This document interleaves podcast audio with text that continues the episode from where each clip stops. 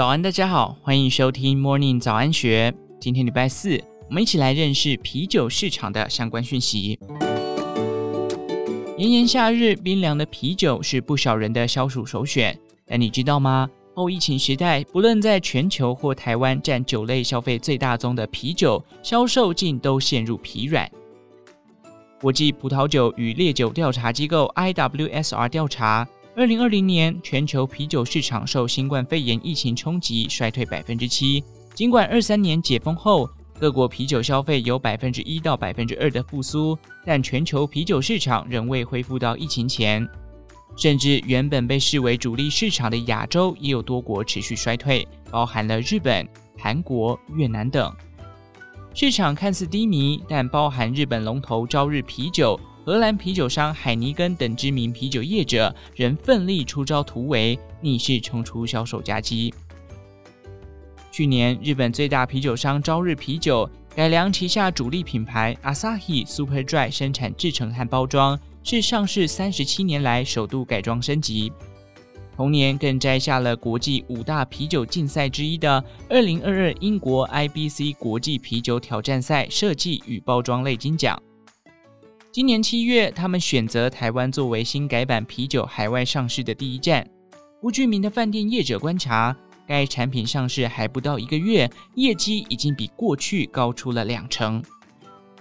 金周刊来到位在日本茨城县手谷市朝日旗下最大的啤酒生产基地。如果以三百五十毫升的啤酒来计算，每年这里可以生产二十一点五亿罐。据统计，该公司旗下高达百分之二十二的啤酒商品都来自这里。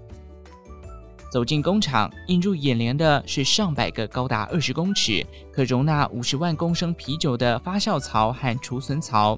地底还埋着输送管线，可依照订单数量自动化生产、包装，三天之内就能送到日本关东的各大通路以及餐厅。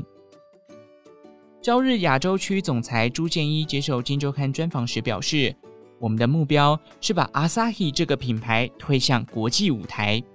朱建一并非打诳语。目前，朝日在全日本共有八座啤酒工厂，于英国、澳洲、泰国等八个国家也设有厂房，可分别将产品销往全球五十几国。而台湾消费者喝到的 Asahi Super Dry 则是从日本原装进口。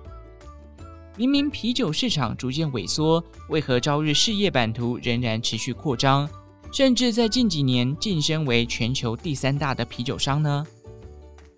首先是朝日擅长和餐厅、酒吧通路合作，创造品牌价值。走进日本居酒屋、餐酒馆，常常可见人手一杯 Asahi Super Dry 生啤酒；而在台湾，知名的干杯烧肉、鼎旺麻辣锅。通安熟成咖喱也都是他们的客户。曾与朝日合作，在台北开设快闪店的 VG 集团行政主厨陈子阳表示，啤酒对消费者而言是相对平价的商品，但透过不同料理的搭配，创造体验的同时，也能提升消费者的好感度。而随着疫情解封，外出用餐的需求恢复，确实也成功带动朝日啤酒的业绩回升。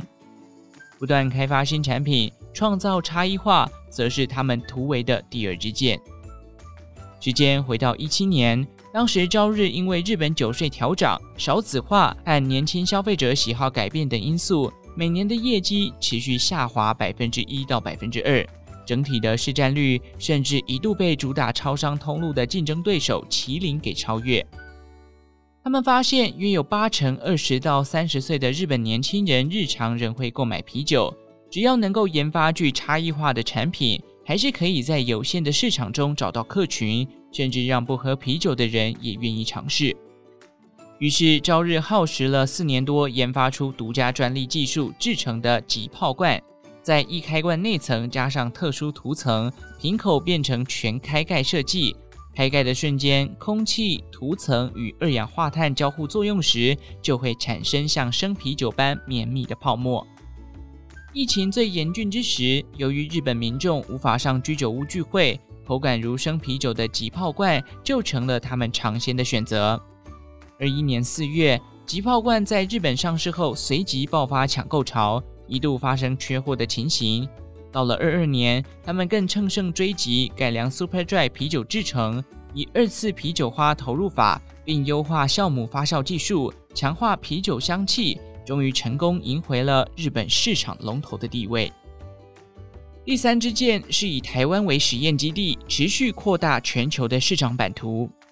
今年七月，朝日选择台湾作为新改版啤酒海外上市的第一站。这不是他们第一次选择台湾作为产品上架的先行市场，无论是急泡罐或快闪店活动，台湾都领先全球执行。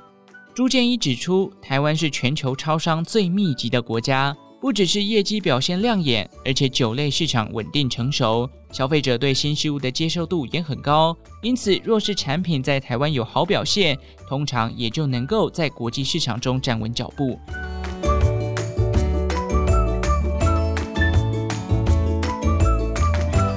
镜头回到台湾，同样在市场缴出逆势成长成绩单的，还有全球第二大啤酒商，今年迈入第一百五十周年的荷兰啤酒商海尼根。今年上半年，海尼根在台湾业绩比去年同期增加了百分之十三，是疫情后首度连六个月出现正成长。去年上任的海尼根台湾董事总经理吴建甫自信指出，整体啤酒市场衰退对海尼根而言却是个机会。吴建甫观察，尽管啤酒市场出现衰退趋势，但全球消费者对酒类的需求量并未减少。而海尼根旗下拥有三百多个产品线，若能透过多产品策略，快速满足不同客群的需求，还是有机会保持领先地位，甚至借此扩大市占率。吴建甫点出近年国内啤酒市场的痛点，直言产品不够多元化，才是近年客群流失的关键。摊开海尼根集团旗下事业版图，除了台湾人熟悉的传统海尼根，近年他们还陆续推出口味较为清爽的海尼根新营、无酒精啤酒、虎牌冰酿啤酒、白啤酒爱德怀斯等品项。据该公司统计，光虎牌冰酿和新营两个品项。今年一到四月的业绩就分别有百分之六十和百分之三十的成长，也印证了他们多元产品组合的策略奏效。打破传统销售啤酒策略是海尼根逆势成长的第一个关键。海尼根台湾业务总监周冠廷透露，吴建福才刚到任，就带领公司团队在半年内全台跑透透，拜访各地经销商，参加庙会、文化节等地方活动。了解第一线的销售情形，例如，他们发现过去海尼根推出新品时，会将行销力道放在大明星代言，但是随着社群媒体发达，大明星不再是唯一的票房保证，有影响力的关键意见消费者反倒更有导购力。也因此，海尼根团队找上各大校内的风云人物，举办小规模的联名活动。此外，适逢海尼根一百五十周年，他们找上知名桌游地产大亨合作，推出环游世界桌游和特制的啤酒调酒，打破传统喝啤酒的方式，让海尼根的喝法变得更多元、更有趣。受惠解封后，产品供应链逐渐恢复正常，则是海尼根逆势成长的第二个关键。吴建福不讳言，我们的产品几乎都是进口，疫情期间很难立即因应。尽管在地生产一直是海尼根的全球策略，但受限台湾法规、设厂限制，过去公司一直未能实现在台湾生产的目标，只能仰赖进口。过去三年正好碰上原物料短缺、海运延宕等问题，导致产品的供应与调度弹性受限，才会难以快速跟上市场的需求。对海尼根而言，推升业绩最重要的关键助力是去年海尼根向三洋威士比集团收购了位在屏东的龙泉啤酒厂。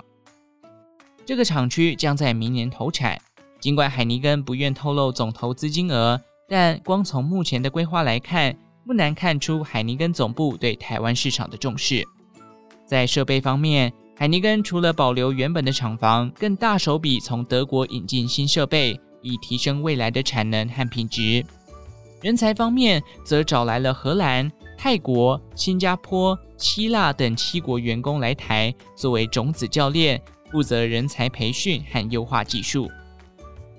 扳着手指细数着旗下产品，吴建甫兴奋地分享着台湾新厂蓝图。而他也期许未来这个啤酒厂能发挥台湾的地理位置优势，成为海尼根在北亚的出口基地。采访最后，吴建甫自豪表示：“啤酒已经活了几千年了，虽然近年有消长，但不会消失。无论啤酒或海尼根，都具有悠久历史，只要能抓紧时代的潮流，肯定能长远发展。”以上内容出自《金周刊》一三八八期，详细内容欢迎参考资讯栏下方的文章链接。最后提醒您：饮酒过量有害身体健康，喝酒不开车，安全有保障。祝福您有个美好的一天，我们下次再见。